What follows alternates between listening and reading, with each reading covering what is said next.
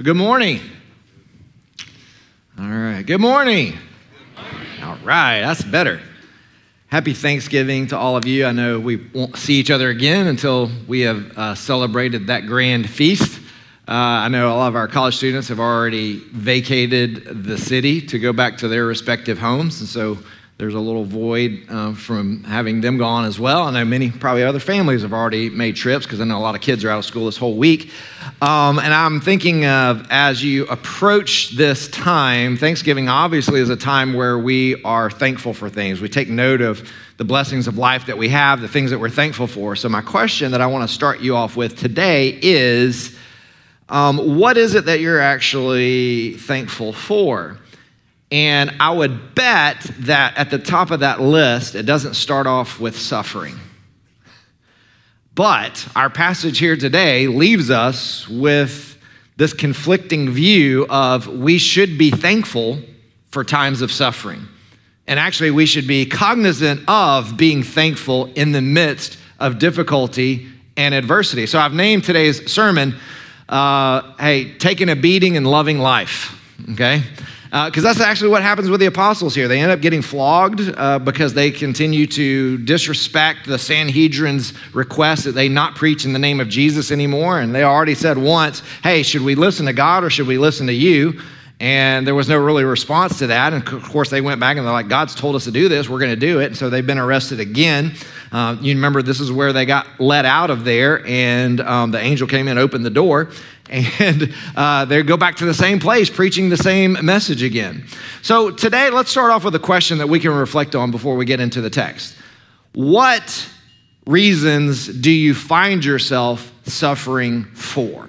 What reasons do you find yourself suffering? So, we all suffer in different ways, various ways, various degrees. What is it you would say that you would calculate or in your mind attribute your suffering to? Is it A, getting old?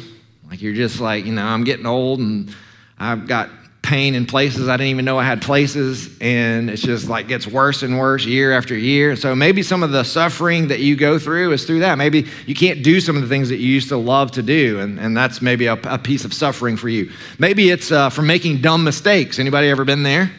Uh, sometimes we suffer from the dumb mistakes we made as kids, as teenagers, as young adults, not saving money, whatever it may be. And now we're suffering because of dumb mistakes we made in the past. Um, maybe it's from trusting people too much. We've been in situations before where a family member or a friend, we trusted them. We thought that there was uh, something there that we could trust, and yet it, maybe they took advantage of that situation, and you're suffering because of someone else lack of being faithful.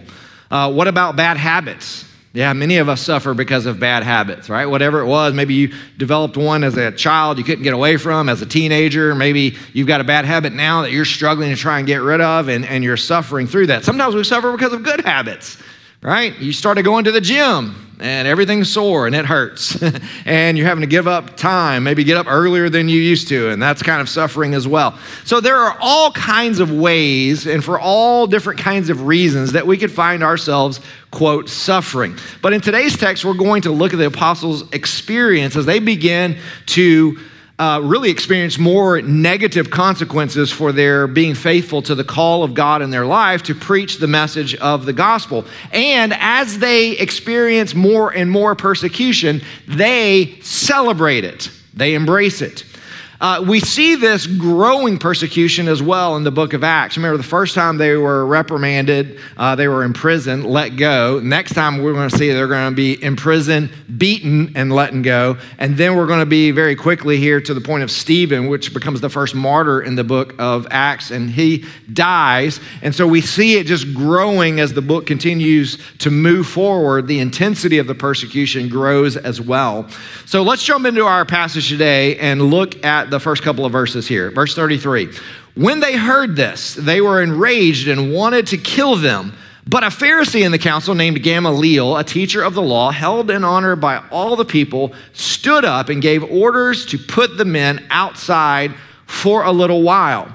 So look at verse 33 again. When they heard this, heard what? Well, remember, they had arrested these guys because of the popularity that they were gaining with the people. Because Peter and the other apostles were out uh, in the, amongst the marginalized people, the, just the regular folk of that day, and, and they were extending blessings through the power of the Holy Spirit by healing people and restoring people. And they were preaching the gospel this whole time. And remember, the passage told us previously that they were becoming jealous, that the religious leaders were becoming jealous of the apostles. Why? Well, because because they were gaining and garnering the favor of the people. Not only that, they were probably increasing their workload because, as we were reminded, there are in Levitical law offerings that have to be presented whenever someone is healed of leprosy, specifically, is a very long process. But all the peace offerings and Thanksgiving offerings, those are all piling up around the altar, and they've got to get to sacrificing them and going through all the rituals. And so they're out there doing all the work while the apostles out there gaining all the favor, and they they became jealous of their power, of their notoriety. And so they wanted to do something about this. So they arrested them. And then, as they arrested them in the middle of the night, an angel came, opened the door, and apparently closed the door and locked it again because when they come in the next day to get them, it says the guards were still standing there, the door was closed and locked, but when they opened it, there was no one in there. What does that tell us? That we know angels are adults because if they were teenagers or younger, they would have left the door wide open and unlocked, okay? So we know there's some kind of like faithfulness there. They, they know how to be responsible. So the, the angel lets them out. Where do they go once they're released? They go back to the same place they were arrested the day before and do the same thing that they were arrested for preach the gospel. So in the story, you begin to see the tables being turned. The ones who should be fearful are not fearful. Uh, the ones who should have the power don't have the power. The ones who shouldn't have the power have the power. The ones who should be afraid are not afraid. And the ones who shouldn't be afraid because they have all the power are the ones who fear in this passage. So the apostles went right back to uh, preaching, obviously not afraid. The Sanhedrin assembles the next day. They don't find the apostles. When they finally find them out there preaching in the temple courtyard, they finally get them in and they address them and they said, we thought we told you not to preach in the name of Jesus. And Peter goes into this long diatribe again about just telling them, hey, no, uh, this is what we told you. Remember, we said, hey, uh, is it better to listen to you or to listen to God? Because God has called us to do this, and we're going to continue to do this because this is the message of the gospel. You are the ones who have opposed God. You are the ones who stood against him. You killed the one that he sent. But God was sovereign, it was a part of his plan all along. And so they began to talk about the gospel that they've been preaching. That leads us to where that they're so enraged at what Peter said. I want to show you again what Peter said. Look at uh, chapter 5, verse 29. But Peter and the apostles answered. This is what they said, you know, before our passage we're looking at today. We must obey God rather than men. The God of our fathers raised Jesus, whom you killed by hanging him on a tree. God exalted him at his right hand as leader and savior to give repentance to Israel and forgiveness of sins. And we are witnesses, don't forget that word, witnesses to these things. And so is the Holy Spirit, whom God has given to those who obey him. So again, who should we obey? God, not man. We are obeying God, and that's why we have the Holy Spirit because we have obeyed God, and God is using us to proclaim this message to the world. That's what infuriated them, that speech right there. Literally, the word in the original language means they were sawn in two. They were cut to the core. They were beside themselves. And you know that's what that term means. Being cut in two is to be beside yourself. So that's what infuriated them. And so what was their response? Death. Death to these men. They didn't like Peter's answer. These apostles were dangerous. They were preaching a message that's going to lead the people astray, talking about all this resurrection and forgiveness of sins and this eternity and this Savior and Messiah. These are messages we don't want in the public because that will cause a riot and that will put us in a bad place with Rome. This might have been the death of the apostles, except there was one voice of reason that came into this council. Look at verse 34. But a Pharisee in the council named Gamaliel, a teacher of the law, held in honor by all the people, stood up and gave orders to put the men outside for a little while. And he said to them, Men of Israel, take care what you are about to do with these men.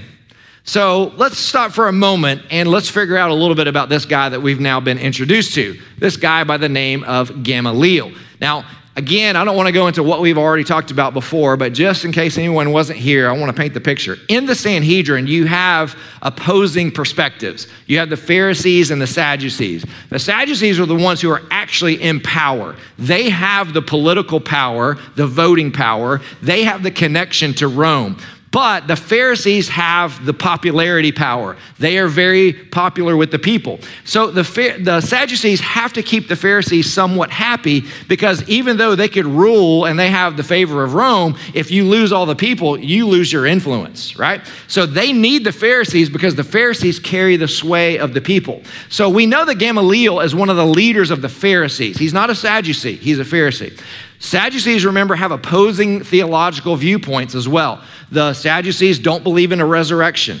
They don't believe in a physical Messiah who's going to come to earth. They believe that the law will be the Messiah, that ultimately, if you obey the law, that salvation will come to you through God. Okay? So they only believe in the first five books of the Bible, whereas uh, the Pharisees believe in the entire Old Testament. We would actually call that the Sadducees believe in the written word or the written tradition, and the Pharisees believe in the oral tradition. So that's what would encompass all of the prophets and everything. Okay? So because of this, they had these conflicted views. However, the Pharisees, because they believe in resurrection and because they believe in the whole Old Testament and they do believe in a physical Messiah who is coming, that may be why Gamaliel has a little bit of compassion towards these Christians because their theological views are actually closer to the Pharisees than it is to the Sadducees. Okay? So maybe this is why he steps up in this moment. I know there's probably some other things as well, but Gamaliel was a minority in the Sanhedrin. Okay? The Sadducees, again, were known for listening to the Pharisees because of the influence that they had with the people.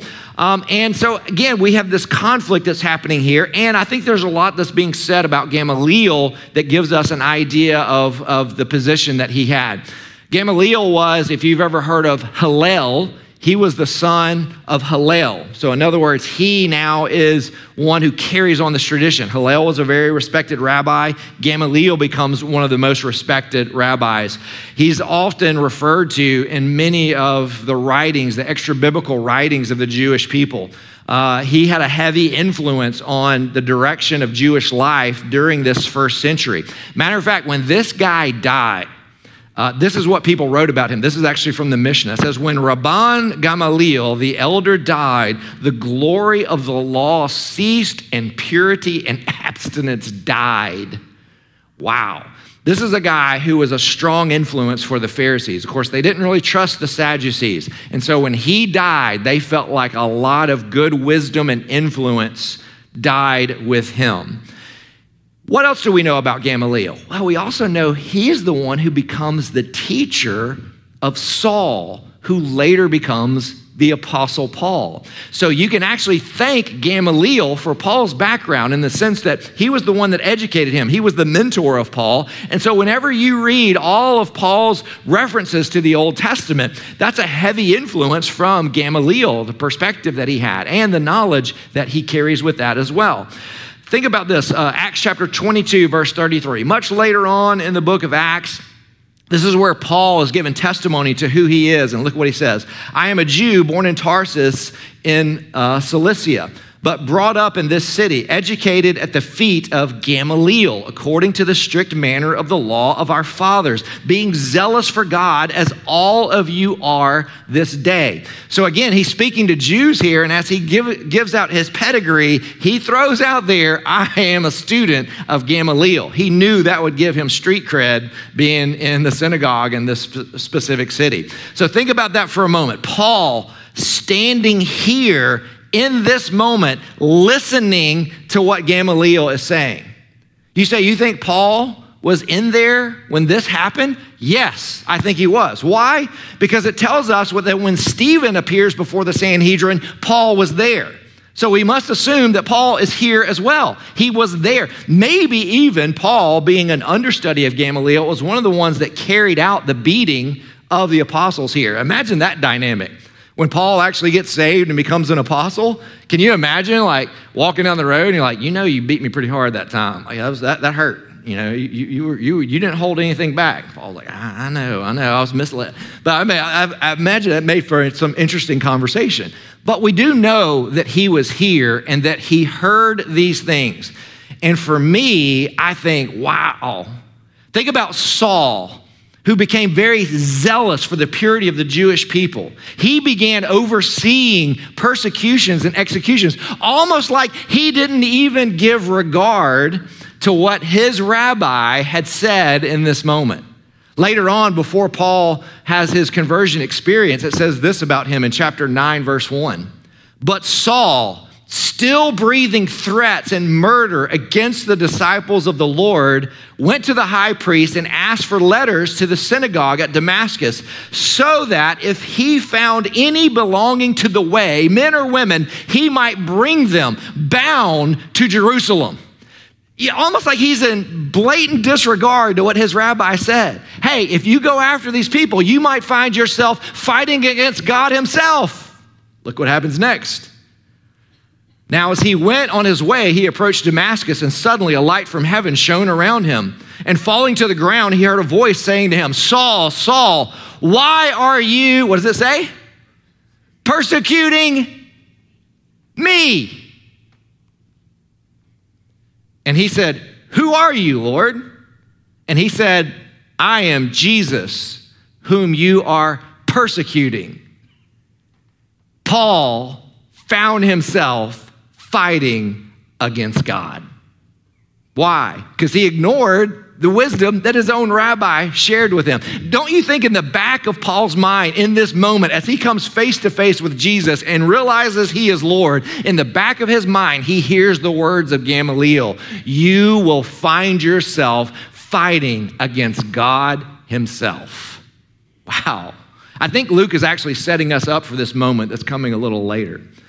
Back to our passage here, Gamaliel had the power and the position here, and we know it because he orders the apostles to be removed for a moment. Number one, that shows that he's got power. For someone to stand up and say, hey, have these men escorted out for a moment. Not just anybody can stand up and do that in the Sanhedrin. It shows you the influence that he has. And he said, hey, it's only going to take a moment. It's only going to take a moment for me to convince them to do what I want them to do. And so he's pretty confident about his position here as well. So then he began his argument to persuade the council. He says, consider carefully what you are about to do. What are they about to do? Death penalty. They're going to have these guys killed. He's like, that might be too much of a response. You might be a little bit out of control here. Isn't that ironic? Again, it's kind of like the tables being turned. The ones who are out of control are the ones you would think would be in control. And the ones that you would think would be out of control are the ones that are in control, the apostles. Again, Luke just tells us how the kingdom of God, when it erupts, it turns the tables over. Gamaliel then brings a heavy dose of reason into the situation. He says, if you do this, you may only increase this movement. You may give them a lot of sympathy with the people, and the people may revolt. Hey, he's got a good point here. What have they been doing? They've been like healing people. They've been out preaching this gospel. They've been setting people free and with a powerful demonstration of God's support in this. And what have we seen? 3,000, 2,000, number daily the ones who are joining on with them. So this movement, probably at this point, is around 10,000 people who have already joined this movement. Now, you think you kill these disciples, whether they believe they're from God or not, you got 10,000 people who now their loved ones aren't being healed. There's not a display of God and the power of God happening anymore. There's going to be a revolt against these people. This is great wisdom for him to bring this perspective into the situation.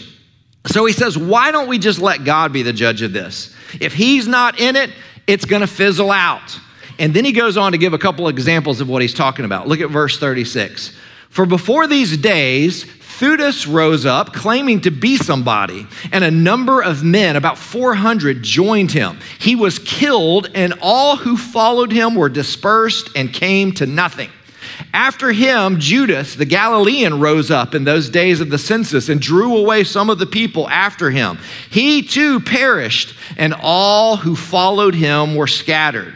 So these are all examples of messianic movements. The two that he gives here are documented in Jewish history, and they are both people who claim to be the Messiah. They said, Hey, I am it. I'm the one that God has sent. Follow me. And they got a mustering of people who would follow them. And they all tried to advance their cause, and they all ended up dying. And when the leaders died, the rest of them scattered because there was no one to rally around.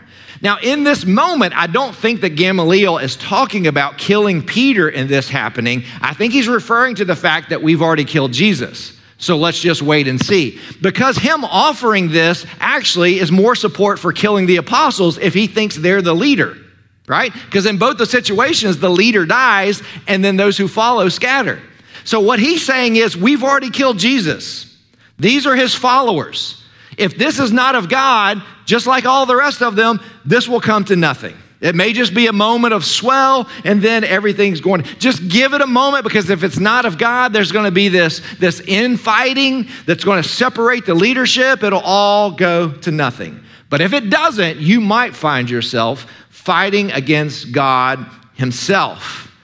Why does He think that this might not be successful because he has these other experiences to go to. What do we know about these? Were they successful? No, they were not. Why? Because God was not in them.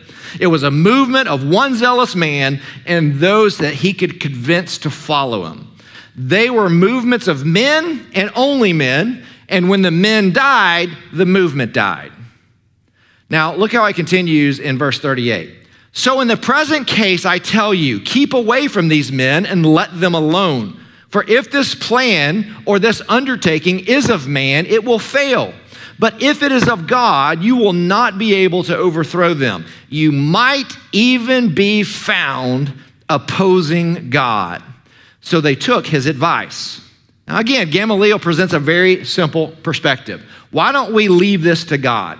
Why don't we let God be the judge over this? Why don't we let God be sovereign over this? You believe God is sovereign, right? Yes, we believe God is sovereign. Well, do you want to find yourself in the place of God? Do you want to find yourself usurping God's sovereignty and authority and doing something that maybe He is in? So let's understand that God's big enough to fight His own battles. Therefore, we're not called to be a judge in this. Let's let God be the judge. Wow. I mean, that's really, really good advice. Was it completely good? I mean, maybe he had some selfish motives in it. Maybe he was uh, kind of demonstrating the power the Pharisees actually have to sway the Sadducees in moments like this.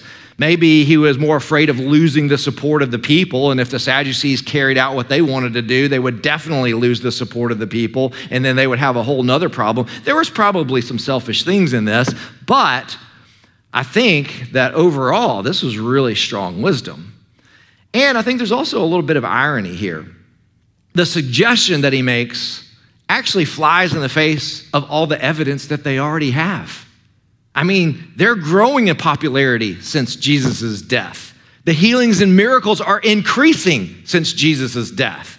They can't keep these men jailed. They can't even lock them up in a public prison it is becoming more and more evident whose side God is on.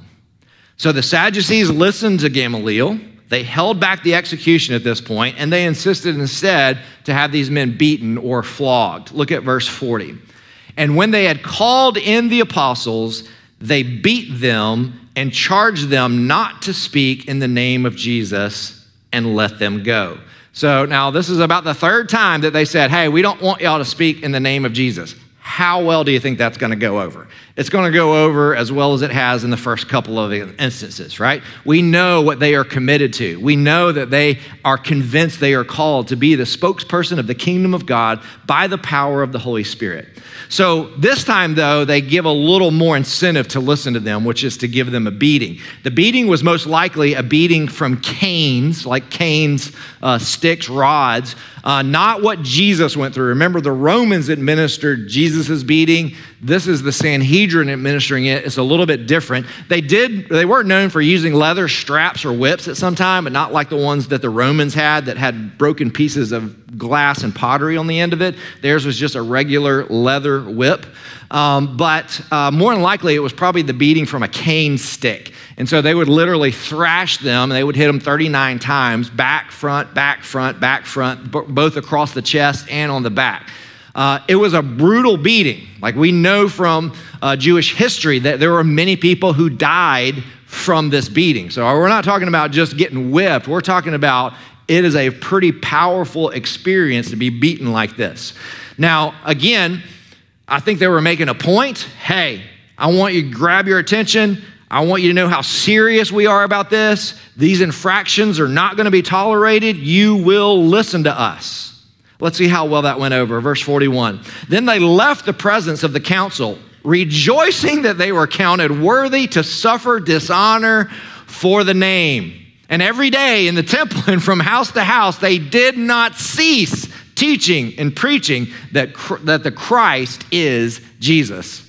So that went over really well, didn't it? Very effective right there. Uh, they beat them to scare them. They walk out rejoicing. Hey, we were found worthy to be beaten for the sake of the name. And that's an interesting phrase, isn't it? We were beaten for the sake of the name. Now, again, you have to pay attention to that. Why? Because that phrase, the name, comes from Hebrew, the Hebrew belief, Hashem. Ha being the, Shem being name. This was what they called or referred the holy name of God by. Okay, here's why. Because the Jews believed that the holy name of God, Yahweh, was so holy and so other than them and set apart, the Jews kind of got to this point where they would never say the name of God out loud. So they would just be like, the name. You know the name? Oh, that name? Yes, the name. And so instead, they would say Hashem, the name. And they knew whenever you said the name, you were talking about the holy name of God. Now, again, there's nothing wrong with saying Yahweh. Matter of fact, in all of Scripture, God never said, Don't say my name out loud. Matter of fact, when he was talking to Moses at the burning bush, he said, This is the name I want to be remembered for, and this is the name I want to be known from generation to generation. So it was the Jews that kind of developed this reverence, and with this reverence, they kind of created this, um, this fence around the name, if you will, to not say it out loud because we don't want to disrespect it in any way. But Hashem became the perspective, the name. And I want to show you that Hashem is so different than our name. And Hashem is like the personality of God all wrapped up in his name. And I think that that's pretty powerful there. Now, when you're, whenever you get into this, uh, you will see that this is very consistent from Old Testament to New Testament. I want to go back and just show you a couple of passages. Exodus chapter 23, verse 20, it says, Behold, I send, what does it say? The name. I send the name before you to guard you on the way and to bring you to the place that I have prepared. So apparently, somehow God's name can go before a person. It can protect them, it can stand in front of them, it can move with them. Deuteronomy chapter 12 verse 11. Then to place that the then to the place that the Lord your God will choose to make his name dwell there. So apparently God's name can move with a person going before them or God's name can dwell in one place and stay right there. Somehow God's name can do both. Psalm 20, verse 1 from the wisdom literature of the Old Testament. May the Lord answer you in the day of trouble. May the name of the God of Jacob protect you. So somehow the name of God can also offer protection. Isaiah chapter 30, verse 27. Behold, the name of the Lord comes from afar burning with his anger and in thick rising smoke. His lips are full of fury, and his tongue is like a devouring fire. So, somehow, from this perspective, God's name can move around. Can your name do that? I mean, does everybody say, What is that, a fire over the horizon? No, that's the name of Dawson. Everybody run. You know, I mean, we never talk about that, do we? But somehow the name of God is associated with his character, with his power, with his presence, with his protection. It continues, Micah chapter 4, verse 5. For all the people walk each in the name of its God, but we will walk in the name of the Lord our God forever and ever. Now remember, for the Hebrew people, to walk is the same thing we would say as to live. So for them to say, some people live in the name of their gods, but we will live for the name of our God forever and ever. So the name of God is something that you could live in or dwell in. It's like a dimension or a place that you can choose to be in it or be outside of it in some other name. John chapter 20, this continues on into the New Testament. John chapter 20, verse 30. Now, Jesus did many other signs in the presence of the disciples, which are not written in this book, but these are written so that you may believe that Jesus is the Christ, the Son of God, and that by believing you may have life but look at the tagline in his name. So somehow the name is powerful enough to provide life to people who are dead. The people who wrote about it say you get life from the name of Jesus. So, why does God's name seem to have a mind of its own? Because it's a part of his personality, it's a part of who he is, it's a representative of everything that he is. Well, then what about our current case? I mean, if, if God is a place that we can dwell, if God's a, one that goes before us that offers protection, what about suffering? Oh, listen, it's not short of suffering either. Listen to 1 Peter chapter 4. Beloved, do not be surprised at the fiery trial when it comes upon you to test you as though something strange were happening to you. But rejoice insofar as you share Christ's sufferings, that you may also rejoice and be glad when his glory is revealed. Listen to verse 14. If you are insulted for the name of Christ, you are blessed because the Spirit of glory and of God rests upon you. But let none of you suffer as a murderer or a thief or any evildoer, as a meddler. Yet if anyone suffers as a Christian, let him not be ashamed, but let him glorify God in that name. Do you see that? Acts chapter 9, verse 15. We'll get to this very soon. But the Lord said to him, Go for he is a chosen instrument of mine. They're talking about Paul here. He's telling them to go and, and minister to Paul. A chosen instrument, instrument of mine to carry my name before the Gentiles and kings and the children of Israel. For I will show him how much he must suffer for the sake of my name. Third John, verse 6. He who testified to your love before the church, you will do well to send them on their journey in a manner worthy of God, for they have gone out for the sake of the name, accepting nothing from the Gentiles. Colossians chapter 3 verse 17, and whatever you do in word or deed, do everything in the name of the Lord Jesus, giving thanks to God the Father through him. So what he's saying is that somehow the name of God gets placed on people, and that somehow wherever they go, he is with them because his name is with them. It's a picture of his presence. It's a picture of his overall protection, his direction, his guidance. And it talks about what they are living for, why they're going where they're going, why they're saying what they're saying. Somehow this name is pervasive in their perspective of life. They carry it wherever they go. So a Christian is someone who carries the name of God wherever they go. If you are a follower of Jesus, the holy name Hashem has been placed on you, and you bear the name of Christ wherever you go. So if this is true, then for some mind blowing reason, God entrusts his reputation to his church. One of the primary ways that God makes himself known to the lost world is through those who believe in him, those who've been redeemed, the ones that he's placed his name on. Have you ever thought about the fact that the name of God rests on you so that wherever you go and whatever you do, God is represented in that action? Think about that for a moment. God has set it up in such a way that the world who doesn't know God will look at the people who He has placed His name on and they would learn about Him. Why does God entrust his name to his people? Why does he do it this way? Well, I think again, it goes back to that word I told you to pay attention to and remember the word witnesses. We are witnesses to these things. You know, I hear people say from time to time, I, I just, I want to be a witness for Jesus. Well, the truth is, you are. The question isn't whether you're going to be a witness. The question is, are you going to be a good witness or a bad witness? Because okay? everything you do is a witness to Christ because you bear his name. This is why the church gets such a bad name in the community. It's full of a bunch of hypocrites. Now, the thing is, that's true. We are a bunch of hypocrites, right? Because we are claiming something we haven't yet attained, but we're moving in that direction. I don't think that's exactly what they're talking about, though. I think it's when we present ourselves as something we have not yet attained. We're not being honest, we're not being transparent.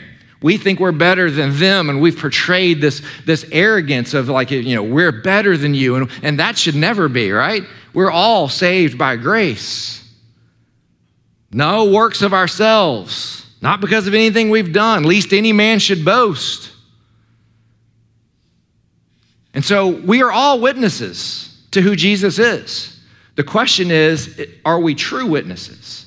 Are we telling the people by the way we live, by the way we interact, who Jesus is. What about when you're returning that thing to Home Depot and they give you a lot of hassle? How good of a witness are you? What about that server who doesn't give you a whole lot of good service? Food's bad, the service is bad, and something, everything inside of you kind of boils up. What kind of witness? What picture of Jesus do you give them? I want you to look at the last verse again. I really believe you because you could ask yourself, I mean, how am I? How do I learn to be a good witness? How do I know? How do I? How do I practice these things? I think that's what verse 42 is. Look at it. And every day, this is telling us kind of he's giving us a little snapshot of what they do, right? So that whole scenario happened, and now he's telling us kind of like over a period of time, this is what they were practicing. And every day in the temple and from house to house, they did not cease teaching and preaching that the Christ is Jesus. Now, I find that interesting because he, he differentiates teaching from preaching. I think sometimes we just kind of put those two in together. And I would say this how do I differentiate it? And I think this is a biblical response, but again, you know, I'm, i could be wrong, but I don't think that I am. Teaching is when you are dissecting the Word of God for believers. Preaching is when you're proclaiming the gospel to people who may not believe yet. Okay, so that's the difference in the two. So when you're preaching, you're preaching to the lost. When you're teaching, you're teaching those who are receptive to hearing and receptive to this message. That's kind of the way, I, now again, you could probably go further into that, define them much more clearly, but generally speaking, and that's the way I see those two. And I find it interesting that he also gives us two perspectives house to house and in the temple. So think about this for a moment. Again, the writers of the New Testament and the Old Testament, for that matter, like to use this, this formula of writing. It's a genre of writing called chiasms. Okay? And a chiasm is basically a structure of how you structure your thoughts. It's not magical. It's not, some people like, oh, it's a hidden message. No, it's not a hidden message. It's, it's kind of like the way we write in English using conjunctions. We make a statement or a phrase and we'll connect things with that by saying and, and, and. But if you use the word but, then you're making a differentiation from whatever you said. Blah, blah, blah, blah, but this is different. Or blah, blah, blah, and this, and that, and that. So we're making connections. So their chiasms are basically the way that they connect thoughts together. Okay, so watch what he does here. And every day, every day would be A. In the temple, B, and from house to house, B, they did not cease teaching and preaching. I, I, actually did that wrong. Let me show you again. Every day in the temple, okay, that's the first part of it. And then house to house would be like the second. And then there's teaching and preaching, which would be the third and the fourth. Okay, so A, B, B, A. So centers in on that. So think about it this way the temple would be directly related to that last aspect, which is preaching and house to house would be directly related to teaching.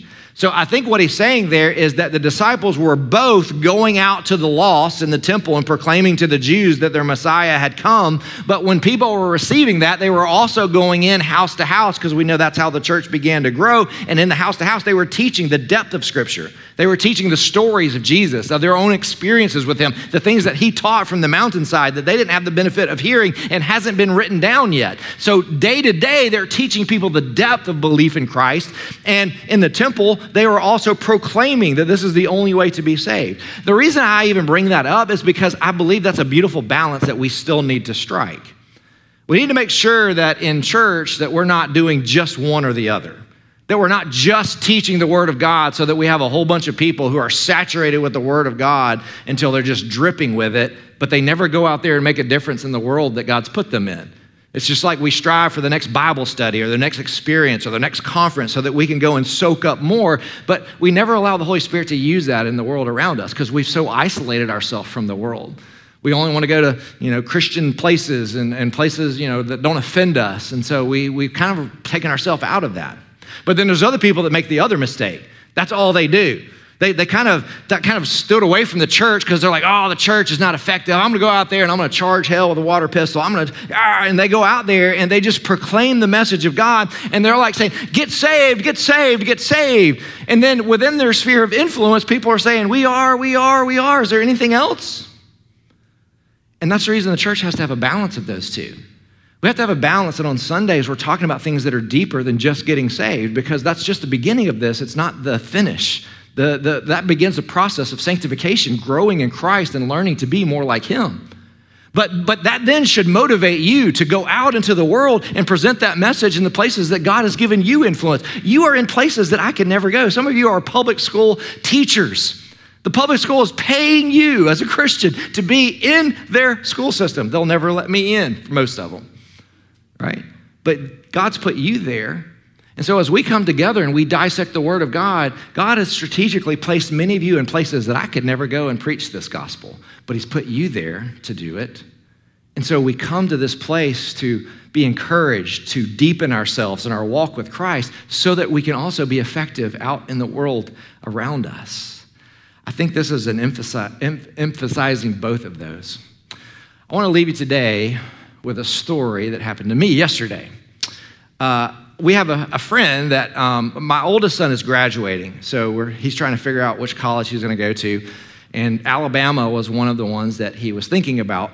And so we thought, hey, he needs to be able to go to Alabama game because we've never been to one as a family. I went to one one time with uh, friends uh, that invited me, but, they, but the rest of my family had never been to a game, never been to Bryant Denny Stadium. And so um, I have a friend of mine that has these tickets. I knew he had tickets to it. And I just told him one time earlier, hey, this is Colin's senior year. He's looking at colleges. If you ever have like a time when nobody's using your tickets, we would love to have it. Well, he called back and said, Hey, I got this uh, game. Y'all have all six tickets if you want them. I was like, Awesome. What was the game yesterday? Which I realize now why nobody wanted those tickets because, I mean, it was basically like Alabama playing Mobile Christian down the road. I mean, it's just like it was not a, big, a big game. But I thought, hey, the experience and being there and all that kind of thing, it was awesome. So we go to this place, and I've never been before, never had his ticket. So we got the tickets, and he says it comes with a parking pass. So it actually has a designated place you can go park in this parking lot. We thought, I thought that was awesome because when I went with the people before, we walked like two miles, paid like $50 parking someone's their, their curb, basically, right? And I was like, well, that, at least we have a spot, and I don't have to feel like, eh, you know, is my car safe here? So as we kept driving, uh, Brandy was like, "No, you got to take a left here." I was like, "This is all like kind of coned off," and she's like, "No, go right through there." I was like, "I don't know if we're supposed to be here," so we drove a little bit further, and, and then there's no more cars. And I'm telling, I was like, "Brandy, you got this messed up. The stadium is right there." Where's, she goes, "No, it says right here to go to this little place." And so we followed it, and you know, we parked right at the gate. I mean, we pulled in, parked in a parking spot, got out of our car, walked literally 50 yards, and walked in the gate. Walked in the gate, and they directed us to an elevator. We got in this elevator and we went up to the sixth floor, and we were greeted by these people who were very well dressed and said, Welcome to the Ivory Club. I don't know if you've ever been to the Ivory Club. I haven't been. But as you walk to the Ivory Club, I've never been to a stadium where they greet you when you get off the elevator, and they greeted us. They put these little armbands on us and they said, Come on in and enjoy some refreshments. I like, Refreshments? That sounds like church. We walked in. These were not refreshments. This was chicken biscuits, grits, eggs, bacon.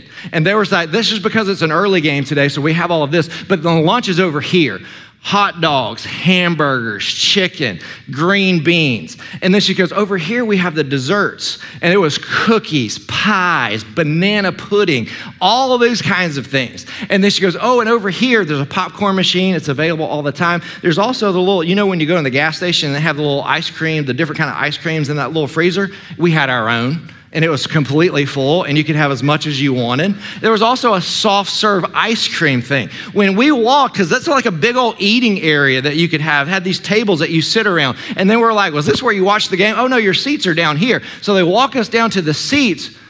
It is all carpeted. Everything is carpeted. It's like sitting in theater seats. Usually, when you go to a game, you like just enough for you to fit in it. I could have fit two of me in this seat. I was sitting back like a king. It reclined back. I was sitting on the 45 yard line, looking down at the field at the most perfect level you could possibly be on. And we had six tickets all sitting right there. And the whole time, you just go get whatever food you want. You don't pay for anything, it's all taken care of. You just eat until your heart's content. And as we were sitting there looking down, my daughter, 10 year old daughter, says, Dad, look at those people down there suffering. She was pointing to all the people down there who were sitting in the regular seats. they were sitting on like, you know, metal bleachers and they were so excited. And I was like, oh my goodness, I have so much to teach her that this is not normal, that this is not the place that you usually go, that this is not the experience that you should expect when you go to a football game. Because literally, from where we sat, the bathroom was like 10 feet behind us. So you go to the bathroom anytime you want. Y'all ever been to a football game? You know, like you got to plan a bathroom trip. Like when you go to get food, you just got it. When you go to food and you're sitting regular, you got to go wait in line, right?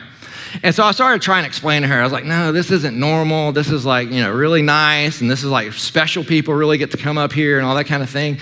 And, um, you know, as I was preparing this message early this morning, this thought came to me of, I wonder if that's what people in heaven think about us. I wonder if it's the ones who really get it that they look at us and think, look at those people down there suffering. Why are we suffering though? I think they would say that we're suffering because we don't get it, because we settled for metal bleachers. Because I just, I, I joked to my son, I was like, we ought to shout out to them, if you would have just worked a little harder, you could have come sat up here with us. Uh, but I thought that would have been rude. And since it weren't our tickets, it would be like not a good, probably wouldn't be a good fatherly lesson to teach your kids either. But, you know, the picture I had was whenever we get to this point of really arriving in the kingdom of God, will we look back and go, man, I settled for metal bleachers. I settled for bad seats. I settled for what was there. Because as you look down, all these people were, hey, they were totally oblivious to us sitting up there looking down on them, right? They were totally oblivious. They were still had a good time, but they didn't know there was something that was so much more. And I wonder that as we live in the kingdom of God, if we don't realize that there's so much more that we could be living for. And that sometimes, this is where the illustration falls apart, sometimes that includes suffering. Sometimes we avoid suffering because we think that can't have anything to do with my relationship with God. Or I avoid suffering because I'm entitled to better than this. I'm entitled to better treatment, to better service, whatever it may be. But in reality, what we're doing is settling for less than because we have forgotten that the, the reward is later, that the reward is something that comes after this life is over. That's when we experience the bliss. That's when we experience the blessings. And I wonder how often maybe God looks from heaven and goes, Man, they're settling for less than what I want them to have. And I think that that's a picture that we should always keep in our mind that just because we think of something as not being fair, God might be using that unfairness to grow you, to teach you something about who you are, about who He is. And remember, there's nothing in the scripture that says that you won't suffer or face adversity. Matter of fact, there's a lot in scripture that says you will do these things. So today I want to leave you with the same question I started you with. What reason do you find yourself suffering for? What is it that causes suffering in your life? Is the major cause of suffering in your life mistakes that you've made or because of your commitment to Christ. Now, again, we're all going to experience suffering because of mistakes that we've made because we're not perfect people. But at some point in following Jesus, there should be some suffering in our life that comes directly from our faithfulness to do what God's called us to do. Don't avoid that. It is for us to embrace. Let's pray. God, thank you for a word that reminds us of your faithfulness, even in the most difficult of circumstances. Lord, I'm just reminded of the beauty that you have promised us when we arrive in glory. Lord, there is a feast that we're going to sit around the table and enjoy with you. There is the bliss of being in your presence for eternity. There's the, the, the satisfaction of knowing what it was we were created for and to experience it to its fullest degree. But we don't have that to its fullest until we see you face to face. And so, Lord, help us to hold on to the things in this life that you have given us, but help us to hold on to them loosely, knowing that we're here today and gone tomorrow, knowing that the fulfillment of our life is never fully realized here, it's fully realized in your presence. And so, Lord, you told us, you warned us that persecution would be our lot in life, that we would experience this, that if they hated you, they'll hate us. If they persecuted you, they will persecute us. And Lord, I thank you for a, a nation that up to this point we have experienced incredible freedom. But I think we all see that these things are beginning to evaporate as not only our leaders, but the culture as a whole has turned away from you. Lord, we've got to stay faithful. Lord, we've got to be willing to embrace our lot in life. We've got to learn to find protection in your name, healing in your name, and be willing to suffer for that name. Lord, may we be used as a shining example of who you are. May we, in the places that you've given us, the sphere of influence, may we image you in a way that makes the world hungry for something that's real and forever, eternal, satisfying. God, help us to image the way of the kingdom. We ask this in the name that's above every name, Jesus. Amen.